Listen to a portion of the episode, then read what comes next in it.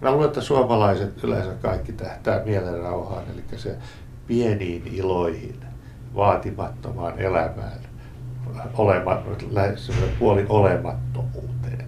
Nöyrästi ja vaatimattomasti nautitaan pienistä iloista ja, ja, ja läheisten seurasta, eli vaalitaan nimenomaan mielenrauhaa. Mm. Jos haluaa olla onnellinen, niin ehkä se on se, sitten se kuitenkin oikea tie. Tulin tänne Helsingin Unionkadun varrella sijaitsevaan metsätaloon tapaamaan käytännöllisen filosofian professori emeritus Timo Airaksista.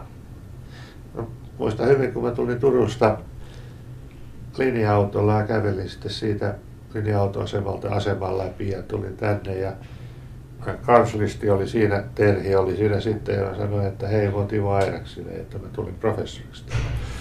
Mä tulin siis sijaiseksi tietysti alun perin. Että mä tulin suoraan Englannista, mä olin Oxfordin yliopistossa ollut, ollut kesä ja tultiin laivalla, laivalla Turkuun ja asuttiin Turussa, silloin mä olin assistenttina Turussa, Turun yliopistossa.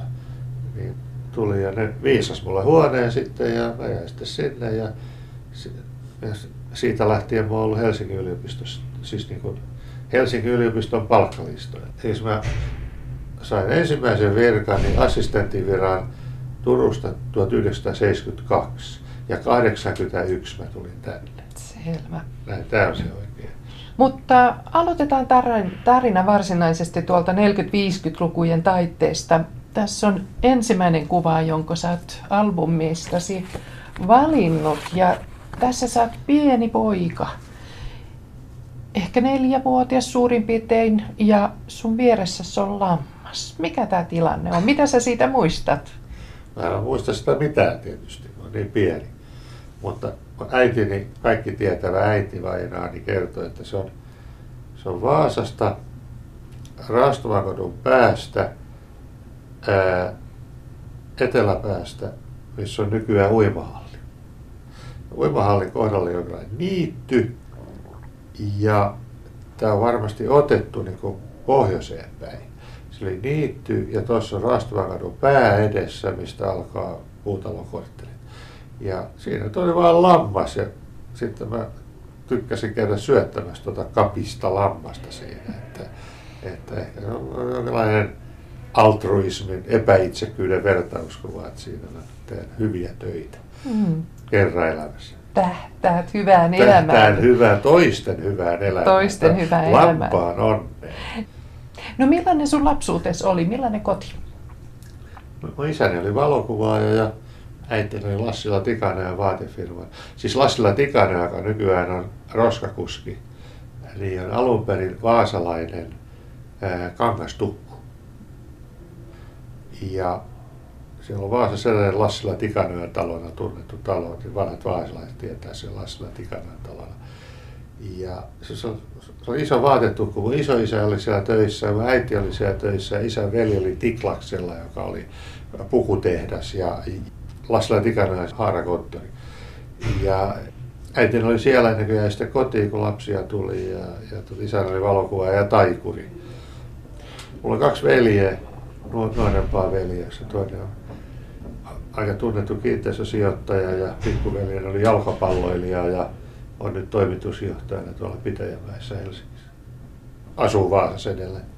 Ja sä kävit koulussa Vaasassa Mä kävin Vaasassa, joo, keskuskansakoulua Raastuvakadulla kadulla lähellä tuota paikkaa ja sitten Onkilahden yhteiskoulu, joka siihen aikaan oli siis lukio. Hmm. Tässä käytävältä kuuluu koko ajan vähän ääniä, joo, välillä hissinoven pauketta. Joo, joo, välillä täys kaikukaappio. Joo, tämä ihan vaan selityksenä, että joo. jos kuuntelijat ihmettelevät. Um, mitä sä harrastit kouluvuosina, lukiovuosina? Mit, mitä nyt lukemista vähän ja mm. kaverien kanssa hengailua ja vähän lukemista ja vähän kalastamista ja vähän urheilua ja ei mitään erikoista. Mistä sä sait päähäs hakeutua sitten filosofian pariin? No mä opiskelin psykologiaa Turussa niin ammattilinjalla ja, ja mä ajattelin, että ajattelin, että mä kyllä halua yliopistolta pois kun mä halusin jäädä yliopistolle, mä olisin voinut jäädä psykologiaa tai, tai sitten mä sain hyvän tarjouksen filosofian puolelta. Ja, ja mä jäin sitten ylemmän palkkain luokan assistentiksi sinne. Siis Turun yliopiston käyt, teoreettisen filosofian laitokselle tosiasiassa. Siis mä oon väitellyt teoreettisessa filosofiassa. Mm-hmm. Ja sitten mä olin myöhemmin myös käytännöllisen filosofian assistenttina ja yhteiskuntatieteellisen tiede, yhteiskuntatieteiden metodologian apulaisprofessorina ja ja olin tosiasiassa jo Turussa VT-professori. Olin 27-vuotiaana VT-professorina mm-hmm. Turussa. Sitten tosiaan 80-luvun alussa sä sait tämän äh, käytännöllisen filosofian professuurin Joo, täältä Helsingistä kyllä, ja muutit jo. tänne, mutta et ole kauhean tiiviisti kuitenkaan aina istunut täällä. Et siirrytään toiseen kuvaan, jonka olet valinnut ja tässä ollaan laivalla jossain. Niin, mikä tämä tilanne onkaan? Tuo tilanne, tuo on siis, lau, siis laivalla, lautalla, niin kuin Tallinnan laivalla, niin, niin Buenos Airesin, eli Argentiina ja Ur, Uruguayn välillä. Ja me ollaan menossa kevätretkelle Uruguayhin tuossa. Niin toi on Maja de Stier, joka on paikallinen katolisen yliopiston filosofian professori. Ja meillä on yhteisiä intressejä poliittisen filosofian historiassa, siis 1600-luvun poliittisen filosofian historiassa, Thomas Hobbes ja tämmöisiä.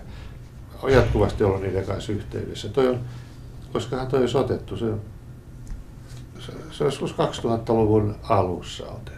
Me ollaan päiväretkellä siinä vaan, se on varmaan tuon Majan, Maja de Stiron toi nainen, kroattisukua. Se on vaale, niin kuin näet, se on mm. hyvin vaalea, isoja vaaleja ja kova ääninen. Isänsä oli pakolainen. Toisen maailmansodan jälkeen pääsi vankilasta, oli ilmeisesti oikeistolainen, niin pakeni kommunisteja Argentiinaan. Niin kuin monet pakenivat ne, sodan nimenomaan, ja siellä on hyvin, hyvin kukoistava tuo kroat, kroattiyhteisö. Se puhuu ihan sujuvasti kroattia. Maja on syntynyt mun mielestä Buenos Airesissa, se puhuu aivan täysin siis puhdasta kroatiaa. Ja ne puhuu keskenään kroatiaa, ne, ne su, suku siellä edelleen. Poikansa on tuota, kroatialainen suurlähettiläs, Kroatian valtion suurlähettiläs.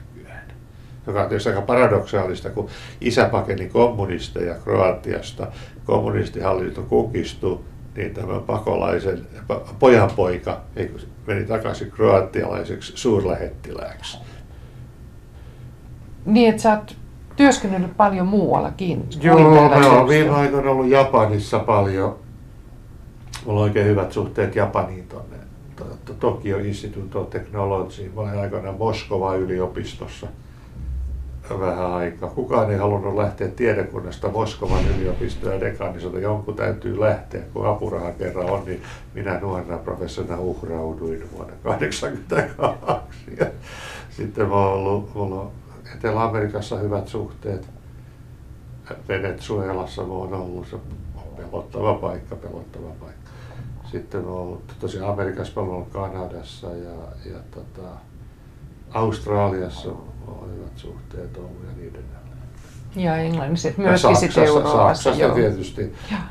Englannissa aikoinaan, Saksassa mulla on, on Müncheni, Müncheniläisten kanssa – ollut nyt tekemisissä paljon viime aikoina ja kaikenlaista tämmöistä pikkupuuhasta pitää, pitää mielen virkeänä, kun ei tarvitse pysyä täällä. Mun on vaikea kuvitella sitä, että jos kukaan, kukaan laajakastutkija haluaisi jäädä yliopistolle tässä vaiheessa. Ihmisten on vaikea lähteä ulkomaille pysyvästi, koska no perhe. Ja toisella puolisolla on ammatti ja lapset. Mutta niin kauan kuin on perheetön, niin mikä siinä? Perinteisesti tämä Helsingin yliopiston professorin virka on niin hyvä. Tässä oli niin vähän vaatimuksia, niin, vähän, niin paljon vapausasteita, projektit ja apurahat pyöri niin hyvin, ettei kertaakaan kannattanut lähteä ulkomaille töihin. Mutta sä olit kuitenkin aina joka kolmannen vuoden, eikö niin? Mä olin kuitenkin töissä täällä. Niin, koko ajan. Niin, ja, ja se toimi myös sillä tavalla, mikä nykyään ei sekään toimi. Aina kun mä olin pois, niin joku hoiti mun virkaa.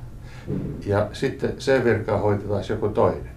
Että aina kun mä olin poissa, niin hissi nytkähti ylöspäin siten, että nuoremmat tutkijat sai assistentin virkoja ja vähän vanhemmat tutkijat sai leikkiä professoria. Ja se oli erittäin arvokas koulutuksellinen pointsi. Mä en ollut, siis ei mun tarkoitus ollut, mutta, mutta tosiasiassa mä en ollut tulppana. Että muutkin sai leikkiä professoria kuin vaan minä. Ja samalla vaan vaatu assistenttipaikkoja. Eli se oli koulutuksellisesti ja tutkimuksellisesti äärimmäisen hyödyllistä myös laitokselle, että mä en virunut täällä.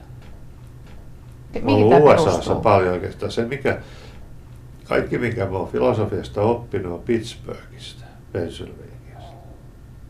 Ja on suomalaisen tiedepolitiikan kannalta myös mielenkiintoista se, että kun täällä höpöitään näistä huippuyksiköistä, niin on tosiasiassa ollut vuosikausia siis todella, todella niin kuin paljon Pittsburghin yliopiston filosofialaitoksia, se on maailman toiseksi tai kolmanneksi paras laitos. Siis maailman toiseksi kolmanneksi Mulla on edelleen siellä vanhoja, siis vanhoja, todella vanhaksi käyneitä hyviä tuttavia, että, että mä oon kyllä nähnyt siis aivan huippulaitoksia. Mutta mä ollut myöskin töissä niin kuin Texasin, te, Etelä-Teksasissa eh, virassa niin vähemmän hyvillä laitoksilla, että mä oon kyllä nähnyt niin kuin puoleen ja toiseen. Ja se millä tavalla Pittsburghissa luotiin, ja yleensäkin amerikkalaiset luo huippulaitoksen. Ne luo huippulaitoksen sillä tavalla, että ne ostaa huippufilosofia. Ne yksinkertaisesti menee ostoksille. Että jos Suomeen haluttaisiin luoda huippulaitos, huippukäytössä filosofia laitos, niin, niin, niin dekaani hankkisi niin paljon rahaa, että se pystyisi ostamaan huippufilosofit tänne. Kaikki tulee niiden perässä. Huippulaitosta ei voi luoda ostamatta huippuja.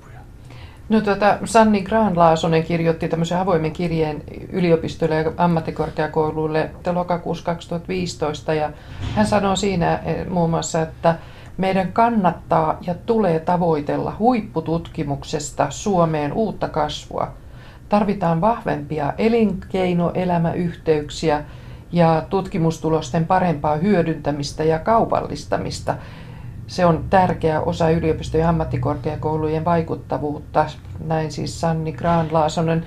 Ähm, miten tämä korreloi tuohon, että, joo, poliitikko että puhuu, tuota, poliitikko puhuu, mitä vie rahat poli- pois ja ensin, ensin viedään rahat pois ja sanotaan, että halvemmalla tulee parempaa tulosta. No niin, halvemmalla tulee parempaa tulosta. Siis totta on se, että täältä piti ottaa hallinnolta pois, koska yliopisto on paisuttanut hallintoa jo kauan ja samalla kuristanut opetus- ja tutkimustyötä. Että, että meidän, yliopisto, meidän yliopistot on, ainakin Helsingin yliopisto, jo aloittanut sen työn, jonka nyt hallitus vie katastrofiin se meillä pitkä aikaa, niin toista vielä paisutettiin hallintoa, rakennettiin uusia hallintokerroksia, tehtiin manageripohjainen hallinto, josta professoreilta äh, vietiin kollegiaalinen valta. Ja, ja, ja nyt sitten kun, kun hallitus rupesi tekemään sitä samaa, jatkamaan sitä samaa, niin nyt itketään, ettei ole rahaa. Hyvä, että hallinnolta meni rahaa, mutta valitettavasti menee myös tutkimusta ja opetusta kuristetaan. Mutta tuon Sanni Graan lausunnon asiantuntematon puoli on yksinkertaisesti se, että tutkimuksen hyödyntäminen ja tutkimuksen tekeminen on aina vaikeassa suhteessa toisiinsa. Ja sitä ei poliitikko eikä kukaan virkamies pysty hallinnollisilla ratkaisuilla selvittämään tätä ongelmaa. Koska soveltaminen tapahtuu aina käyttäen jo saavutettuja tutkimustuloksia. Ja uudet tutkimustulokset taas on täysin ennakoimattomia. Eli jos satsataan soveltamiseen ja käytännön hyötyyn, ei saada koskaan enää uusia tuloksia ja jää pää vetävän käteen. Ja jos halutaan uusia tuloksia, mitä unohtaa soveltaminen, koska uudet tulokset sekä tieteessä että tekniikassa on täysin ennakoimatta. Ja se taas johtuu siitä, että jos ennustettaisiin, mitä tieteessä tapahtuu, niin se olisi jo keksitty. Siis ei, siis, siis ei ole mitään tieteellistä menetelmää ennustaa tieteen tuloksia. Tietenkään. Koska, koska se on luovia uusia tuloksia, ei voi ennustaa. Ja, ja se on tämmöinen länsimaisen tieteellisteknisen kulttuurin ihme, että on pystytty luomaan niin paljon uusia, täysin ennakoimattomia, omituisia asioita. Kuka olisi ennakoinut somea esimerkiksi? Sosiaalista mediaa. Täysin joidenkin amerikkalaisten nerokkaiden liikemiesten sovellutus tietotekniikasta, siis, siis teknologian puolella. Millä tämmöisiä läpimurtoja saadaan joilla systemaattisesti ja, ja käs, käskemällä, ei millään. Ja, ja tiede on samoin tieteellisiä keksintöjä, tieteellisiä keksintöjä, niitä kukaan voi ennakoida. Nämä Timo Airaksisen valokuvat, joista puhumme, ovat nähtävissä Areenassa osoitteessa Yle.fi kautta kuusi kuvaa. Timo Airaksinen, siirrytään nyt tähän kolmanteen kuvaan, minkä olet valinnut. Ja se vie meidät takaisin sun lapsuuden maisemiin. Tämä on suurin piirtein varmaankin samalta ajalta kuin se ensimmäinen kuva lampaan kanssa. Tämä on myöskin mustavalkoinen kuva ja siinä tyttö vetää sua kädestä. Tiedätkö kuka hän on? En, en tiedä. Muistatko mitään tilanteesta? Mä, mä kysyin isältäni, että kuka toi tyttö on. Ja, se, ja isäni sanoi, että ei se ole kukaan, että se on vain joku pikkutyttö, joka oli siinä rannassa ja halusi, se on Hietalahdessa Vaasassa. Vaasassa. En oikein tiedä millä kohtaa tuo, mä sitä ihmettä, mutta se Hietalahdessa joskus 50 tai sellaista. Mm. Kun mä 47 syntynyt, niin joskus 50 ja se on symbolinen kuva, se kuvaa hyvin niin kuin naisten roolia mun elämässä. No niin mun elämässä on ollut aika monta naista niin, niin tota, eri rooleissa, niin toi, toi kuvaa sitä kaikkien, niin kaikkien roolia, ne vetää mua perässään pitkin, pitkin rantaa. Ja mä, mä oon selvästi niin kuin hitaampi, kun se on hirveän dynaaminen toi tyttö. Se on, se on siis fantastinen kuva, siis tuossa, miten toi tyttö juoksee. Ja mä tuun vähän niin kuin pakettina perässä. Se on selvästi pari vuotta mua vanhempi. Se leikkii mun äitiä varmaan No, mä, tiedän, mä, mä kysyin isältäni sitä oikein.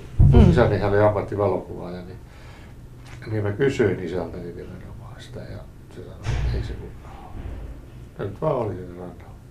Niin, sä oot ollut naimisissa peräti neljä kertaa. Niin on, joo. Kertooko se jotain Sattumasi. onnen tavoittelemisesta?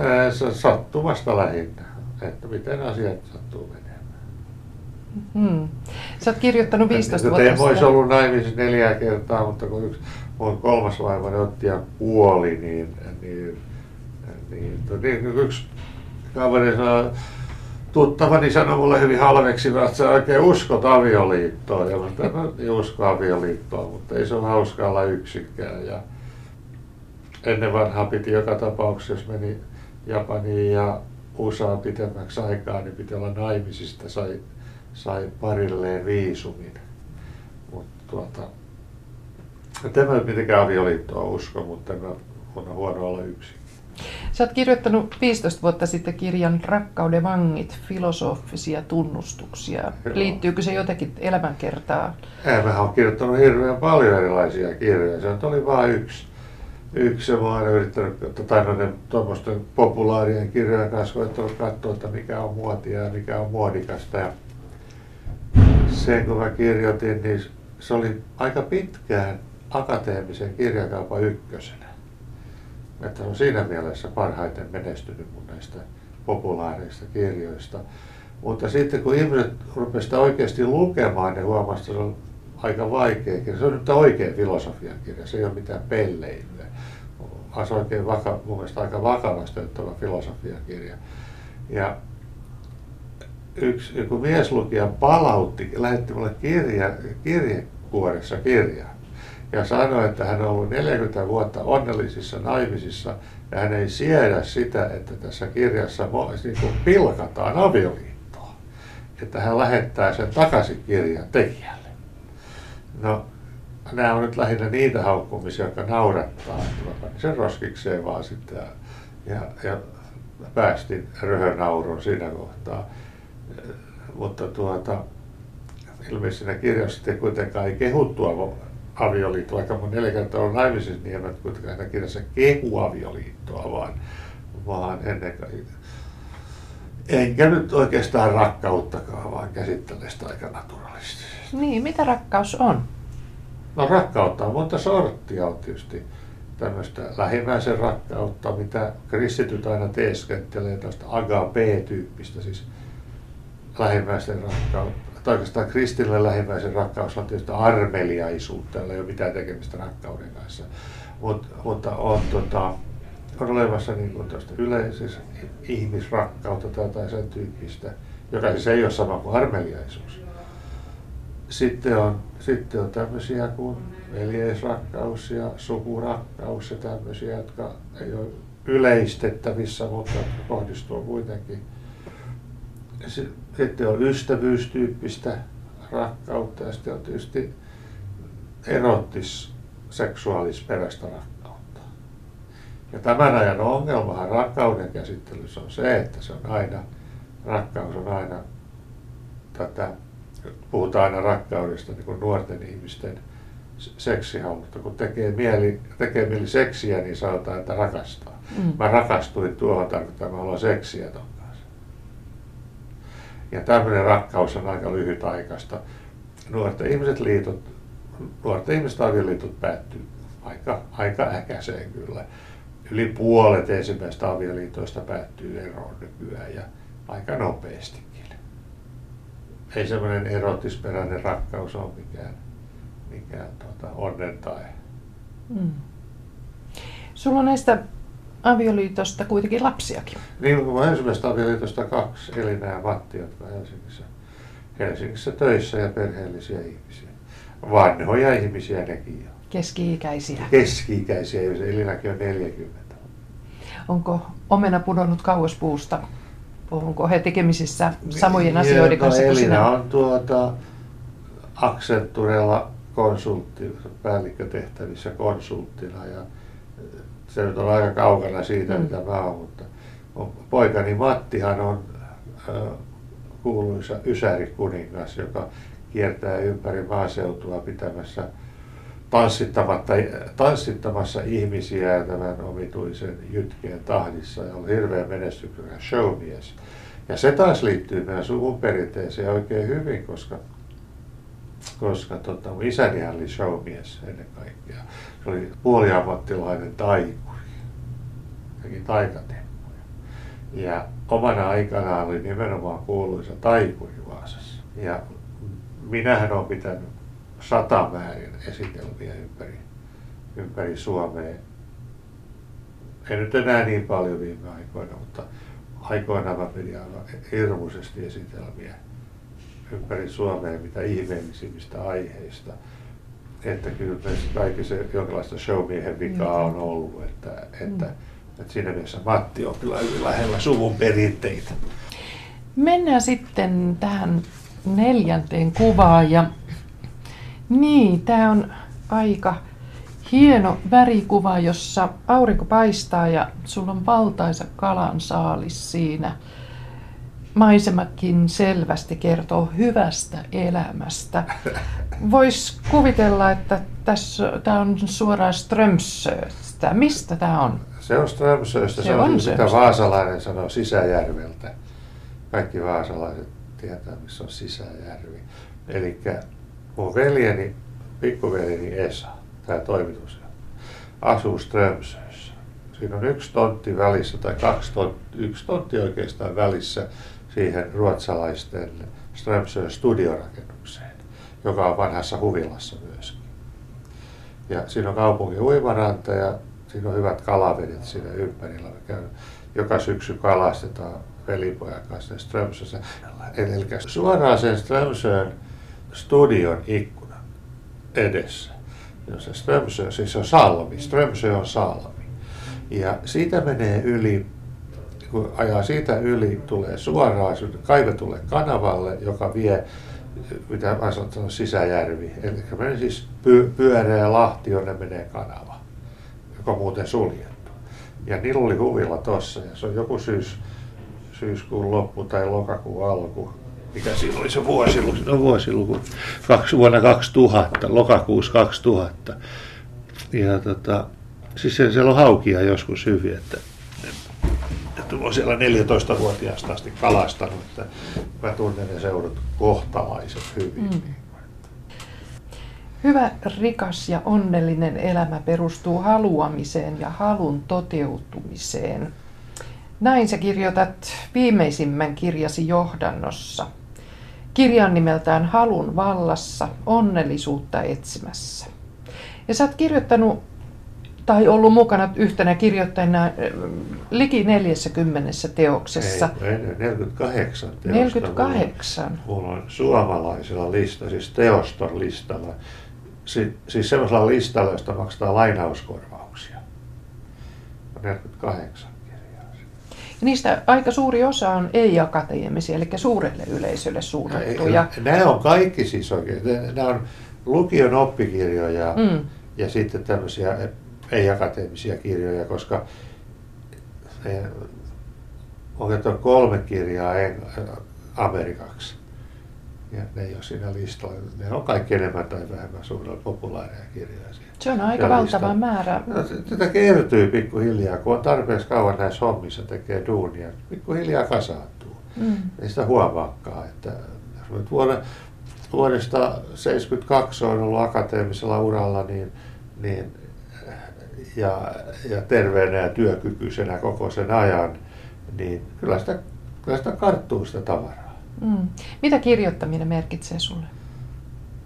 No, se on kyllä hyvä kysymys. Mä kirjoitan tällä hetkellä kirjaa justiin tuota, se on Arktinen banaani, joka kustantaa sarjakuvia, mutta myöskin kirjoja. Mä oon nykyään niiden leivissä.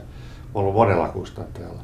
Mutta tuota, mä kirjoitan kirjaa, sinivalkoinen kirja, joka, joka selvittelee Suomen nykytilannetta ja mistä kiikastaa, kun tämä nykyinen katastro, kulttuurikata. Mm. Siis, siis, siis me, ei olla, me ei olla taloudellisessa katastrofissa niinkään, vaan vaan mm. kulttuurikatastrofissa, johon meidän hallitukset, epäkompetentit hallitukset ja, ja tiukka virkamieskunta on meidät jotenkin ahdistanut jonkinlaiseen nurkkaan josta me on vaikea päästä eroon. Mä yritän selvittää sitä, että miten sieltä pääsi ulos.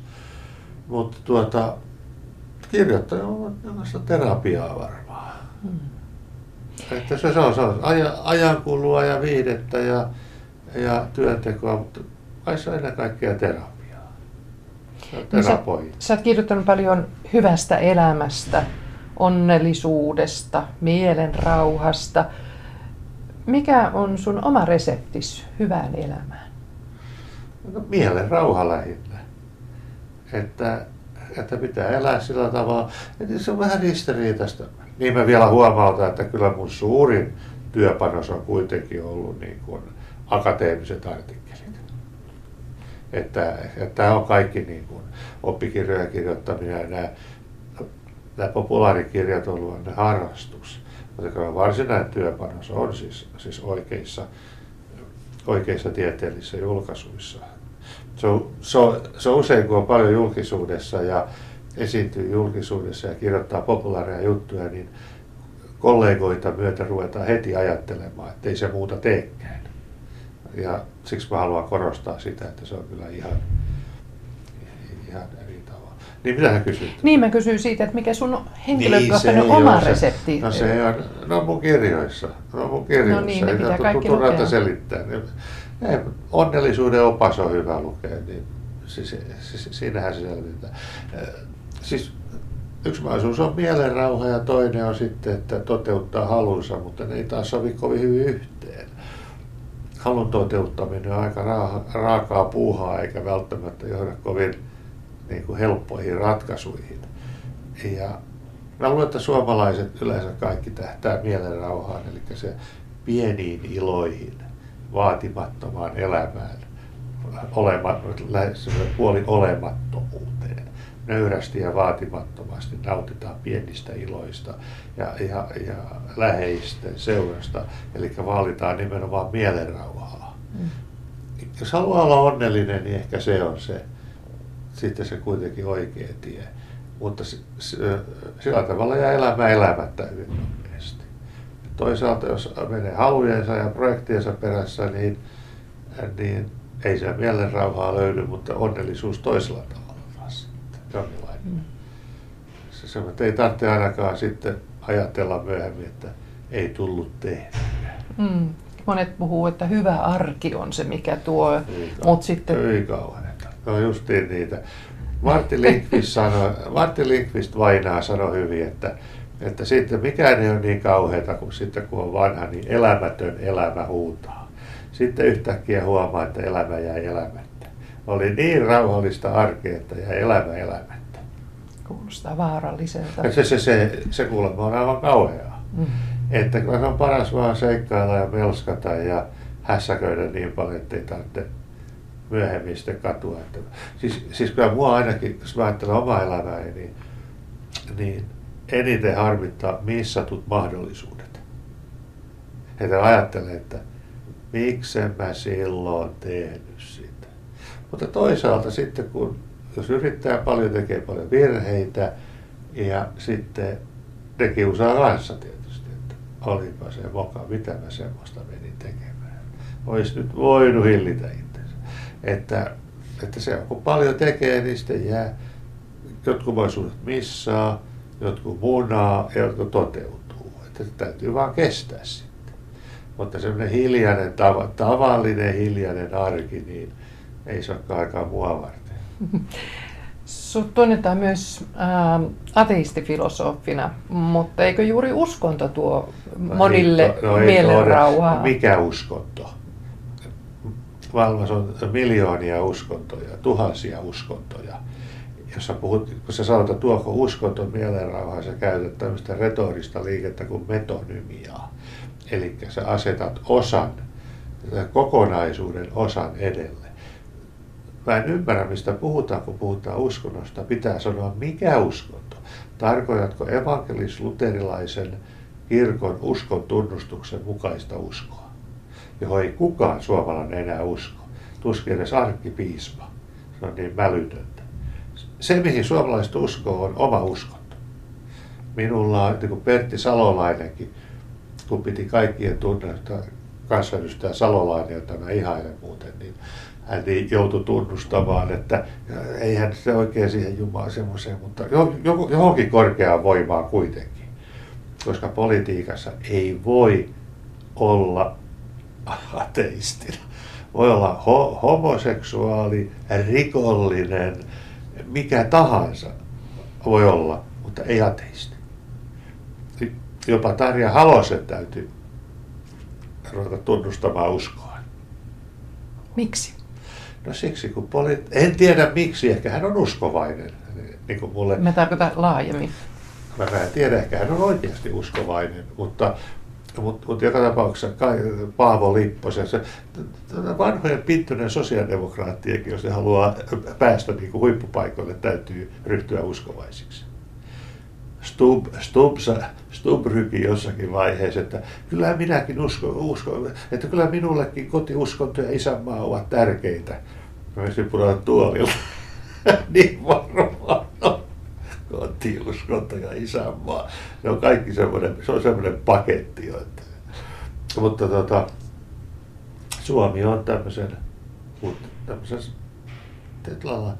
viihdeissä, tutu pahalta, jos ei usko mihinkään. Ja, ja se, että meikäläinen sanoi, että en usko mihinkään, on kyllä, se, se, se on aika kovaa kamaa. Mä en koskaan sitä silloin ajatellut. Että ole mitään luottamusta mihinkään korkeimpiin voimiin. Ja sitä paitsi mun vaimot, vaimoni on kyllä ollut kaikki, no ensimmäinen vaimo oli tapa, tapakirkolle jonkun verran ehkä, mutta, mutta mun vaimoni oli hyvin aggressiivisesti ateisteja. Mä oon paljon flirtannut uskovaisten kanssa, jos sä katsot esimerkiksi tämmöisiä julkaisuja, niin kato esimerkiksi tota. Philosophy of Theology. Philosophy and Theology. And. Mm-hmm. Mun viimeinen merkittävämpi julkaisu on muutakin julkaisu teologian lehdessä ja kirjoissa nyt muutaman oikein ison paperin, siis, siis artikkelin. Että mä oon paljon flirttailu uskonnon kanssa ja, ja oikeastaan tutkinutkin uskonnon historiaa ja tämmöistä, mutta, mutta se on kyllä ihan tämmöistä ikään kuin ironista intressiä, koska mulla ei ole, mulla ei ole omaa lehmä ojassa siinä. Hmm siirrytään viidenteen kuvaan, mutta ennen sitä niin äh, muistutan, että nämä Timo Aireksisen valokuvat, joista puhutaan, on kaikki nähtävissä Areenassa osoitteessa yle.fi kautta kuusi kuvaa. No tämä viides kuva, minkä sä oot valinnut, niin se on varmaan aika tavallinenkin tilanne sulle, eli väitöstilaisuus. Oot varmaan ollut monissa monissa väitöstilaisuuksissa, mutta tässä tilaisuudessa on jotain aivan Joo, erityistä. Tuo, tuo on aivan erikoinen. Kerro siitä. Mä tota, siis mun rooli on tuossa mun virallinen valvoja, eli kustos. Väitöstilaisuus menee sillä tavalla, että siinä on vastaväittäjä, joka on se tähti, ja sitten on väittelijä, joka on niin kuin saamassa opetusta siinä tilanteessa ja toivottavasti osoittamassa omaa pätevyyttään. Sitten on tiedekunnan nimettämä virallinen valvoja, eli kustos. Ja mä oon sitten ollut virallisena valvojana varmaan 15 kertaa mä luulisin. Ei kovin usein, mutta kuitenkin. Tämä on vielä sitä aikaa, kun mullakin on frakki päällä, mutta mä jo kauan sitten totesin, että asu on niin naurettava, että kiellä, kiellän frakin käytön väitöstilaisuuksissa. Ja toi väittelijä on mun nykyinen vaimoni, eli tohtori Heta Jylli, joka siihen aikaan esiintyi nimellä Häyry. Ja oli todella kuuluisa miehen, silloisen miehensä Matin kanssa, todella kuuluisia, ehkä myös pahamaineisia lääketieteen ja filosofian tutkijoita ja publisisteja. Ää, mä tulin Amerikasta joskus aikoinaan 80-luvulla 80-luvulla toin sieltä idean sovelletusta filosofiasta. Varmaan harva tietää, mutta minä olen tuonut sen ajatuksen Suomeen. Amerikassa rupesi ilmestymään tämmöisiä lääketieteen aborttia, eutanasia. Ja nämä, tätä Matti ja, Matti ja Heta Äyry sitten, oli mun, siis, siis oli siinä vaiheessa, ei ole oikeastaan mun oppilaita ollut, mutta oli tulisi väitöskirjavaiheeseen. Mä sanoin, että mulla on kaksi hyvää aihetta, abortti ja eutanasia. Kumpi ottaa kumpan? Ja ne valkaisee sitten, ottikohan se, mä muistan, Heta varmaan otti abo, eutanasia sitten. Siitä tulikin hirviä ralli sitten, kun ne rupesi puhumaan. Ne, ne oli, oli sitten todella niin kuin pinnalla sitten jossakin vaiheessa.